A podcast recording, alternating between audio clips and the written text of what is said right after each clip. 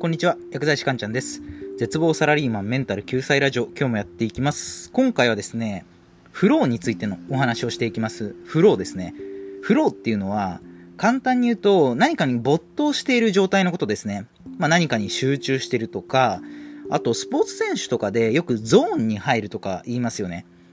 こう何かね、集中の極限状態みたいな、そういった状態をフロー状態って言うんですけど、まあ実はね、このフロー状態って、人生の充実度と関係があるんですよ。そう、フロー状態をうまく作れる人は、まあ、充実感を感じやすいですし、一方でフロー状態をうまく作れない人っていうのは、人生の充実度が低いっていうことがね、分かってるんですよね。そこで今回は、フローと充実度の関係というテーマでお話をしていきます。まあね、フローとかゾーンとか没頭とかって、言葉的になんかふわっとしてるじゃないですか。そう、なので、もっとさらに言語化するとどうなるのっていうところをね、しっかりね、理解しておく必要があるんですね。で、また、フロー状態が、その充実とね、充実度と関係があるんだったら、意図的にフロー状態を作れたら、まあ、ある意味最強ですよね。で、意図的にフロー状態を作れるようになるには、じゃあ何が重要かっていうところをね、ポイントに今回のお話、参考にしてみてください。ということで、今日のテーマの結論で、フローと充実度の関係。で、これはね、まずフロー状態ってどういう状態なのかっていうところをね、しっかり理解しておく必要があるんです。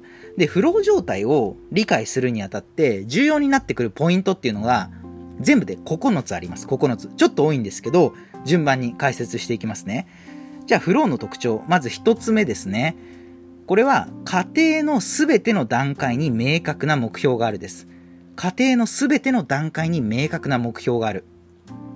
これ皆さん体感的にわかると思うんですけど、普段の何気ない日常生活って、なんか目的とか別にないですよね。まあ、なんとなく過ごして、なんとなく一日終わって、ああ、なんかグダグダしてたなっていう、まあそういう時間あるじゃないですか。フロー状態っていうのは、そのグダグダと全く逆の状態なんですよ。つまり、やることすべてに明確な目標ができてるんですよね。次はあれやって、その後これやって、で、その次にこれをやる、みたいな。迷うことなくもう次にやるべきことが明確になっている。これがフロー状態の特徴なんですよ。で、フロー状態の特徴2つ目ですね。これが行動に対する即座のフィードバックがあるっていうことです。行動に対する即座のフィードバックがある。これはつまり、自分がやったことに対して、どれだけの成果が見込めるかっていうのが体感的に分かってるっていうことです。そう、フロー状態じゃないと、何かに取り組んでも、あ、こんなことやってて大丈夫なのかなとか、こんなことやってて意味あるのかなとか、なんかそういう雑念が脳裏をよぎるじゃないですか。でも、その考えが全くないのがフロー状態なんですね。これやれば、これだけのものが得られるっていう確信を常に持っているっていう、そういう状態のことです。行動に対する即座のフィードバックがある。ですね。じゃあ、フローの特徴3つ目ですね。これが、挑戦と能力が釣り合っているってことです。挑戦と能力が釣り合ってる。これはですね、要は、タスクの難易度と自分のスキルがちゃんと合ってるかどうか、釣り合ってるかどうかっていうところですね。例えば、自分のスキルは超絶低いのに、タスクの難易度がめちゃくちゃ高かったら、すごい不安になりますよね。いや、俺全然できないんだけど、大丈夫かな？本当にこのままでいいのかな？って不安になりますよね。で、これ逆もしかりで、自分のスキルは超絶高いのに、難易度が、タスクの難易度がめちゃくちゃ低かったら、できる人にとってはめっちゃ退屈なんですよね。いや、なんでこんなにつまんないことやってなきゃいけないんだろうな、みたいな。そう、つまり、フロー状態になるには、自分のスキルに対して、対するタスクの難易度っていうのが適切なものでないといけないわけですよ。そう、挑戦と能力が釣り合ってるっていうことですね。で、えー、フローの特徴4つ目。4つ目が、行為と意識が融合するです。行為と意識が融合する。まあこれ簡単に言うと、まあ全集中です。全集中。まあ自分の意識の全てがもう今やってることに向いている。もう雑念はゼロみたいな、そういう状態ですね。行為と意識が融合する。で、フローの特徴5つ目が、気を散らすものが意識から締め出されるっていうことです。気を散らすものが意識から締め出される。まあこれ一個前のね、行為と意識の融合にちょっと似てるんですけど、まあもう完全に没頭していて、日常生活におけるちょっとした悩み事なんかも、もう全くゼロみたいな、そういう状態の感じですね。まあ気を散らすものが意識から締め出される。で、フローの特徴6つ目ですね、6つ目。ここれが失敗の不安がないってことですね。失敗の不安がない。まあこれ、まあ読んで字のごとくで、まあ取り組んでいることに対して、ああ、もしかしたら失敗しちゃうかもしれないとか、そういう恐れが全くない状態のことですね。意識の、あ、失敗の不安がないってことですね。失敗の不安がない。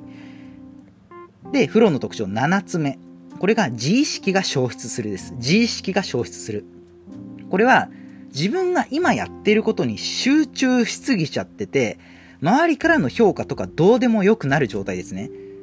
自分が今やってることに集中しすぎちゃってて、周りからの評価がどうでもよくなる。まあ、よくあるのが、とりあえずね、まあ何か作業しますよね。そしたら、あ、こんなことやってて私変じゃないかなとか、あの人に変な目で見られてないかな、どうしようとか、そういう余計な雑念が、まあ頭に入ってくる人多いんですけど、フロー状態だとそれが全くないんですよ。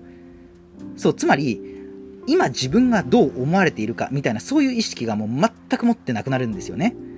これが7つ目の自意識が消失するですね。で、フロー状態の特徴。8つ目。これが時間感覚が歪むです。時間感覚が歪む。これはですね、皆さん体見あると思うんですけど、何かにね、めちゃくちゃ集中してる時って、時間経つの忘れちゃいますよね。まあそれこそね、作業時間としてはもう何時間もやってるのに、体感的にはね、数分しか経ってないような、まあそういう感覚の時ってありますよね。そう、これがね、時間感覚が歪むっていうことなんですけど、これね、逆も起きたりするんですよ。っていうのは、その、スポーツ選手とかって、例えばじゃあ、野球のバッターとかが、えっ、ー、と、ピッチャーが投げたボールがなんか止まって見えたんですよとかいう人いるじゃないですか。あれもね、時間感覚が歪んでるんですよ。そう、本来、ボール打つ瞬間って、一瞬だけですよね。ほんと0.000何秒みたいな世界なのに、時間感覚が引き伸ばされてボールが止まってるように見えるみたいな。あれも、まあ、スポーツ選手特有のフロー状態の一つなんですよね。で、最後ですね。9つ目。フロー状態の特徴9つ目。活動が自己目的的になるってことです。活動が自己目的的になる。つまりこれは、これから自分が作業することに意味があろうがなかろうが、あのフロー状態をまた体験したいっていう自分の楽しみ目的だけで行動するようになるんですよ。例えばじゃあ、楽器の演奏とかそうなんですけど、まあ、極論言っちゃうと、最悪楽器って別になくても生きていけるじゃないですか。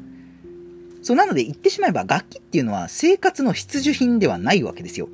でも、演奏家の人たちは楽器を演奏するわけですよね。あれは、フロー状態を体験したいっていう思いから来てるわけなんですよ。そう、これが活動が、えー、自己目的的になるっていうことですね。じゃあ、ここまでね、フロー状態の特徴を理解してもらうために、まあ、特徴9つ挙げたんですけど、まあ、とは言ってもね、じゃあそのフロー状態を作るには具体的にどうすればいいのっていうところで、アクションプランですね。えー、アクションプランは、常に適切な環境に身を置くってことです。常に適切な環境に身を置く。ここで重要になってくるのが、自分にとっての適切な環境っていうのは、常に変化し続けるっていうところです。常に変化し続けるんですよ。多くの人は、こここそが自分の居場所だみたいな感じでゴールみたいに感じちゃうんですけど、でもそれって違ってて、実は自分の適切な環境、場所っていうのは変化し続けるんですよね。で、そこで分かりやすいのが、まあ、先ほどのね、フロー状態の特徴3つ目で挙げた、挑戦と能力が釣り合っているかどうかっていうのを、まあ、一つね、指標にするといいんですよ。まあ、簡単に言うと、自分が持っているスキルより、ちょい上の難易度、タスクの難易度っていうのを選ぶといいです。自分のスキルに対して、タスクの難易度が高すぎちゃうと、人によってはね、絶望感を感じちゃう可能性があるので、まあ、自分のね、スキルよりちょい上の難易度のタスクがある環境を、まあ、常に選んでいくっていうのが大事なんですよね。で、先ほども言った通り、その環境っていうのは常に変化し続けるんですよ。そう、つまり、取り組んでいくうちに自分のスキルっていうのはね、どんどん上がっていきますよね。で、そうすると、始めた当初はすごい難しく感じた課題も、いずれ簡単にできるようになってくるんですよ、人間っていうのは。で、簡単にできるようになってくると、今度ね、フロー状態が作りにくくなるんですよね。っていうか作れなくなってくるんですよ。あ、つまんねえ、なんか退屈だなっていう気持ちがね、自分がスキルが上がったことによってそういう気持ちをね、感じやすくなっちゃうんですね。そうなので、またね、自分のスキルよりちょっと上の環境に変える。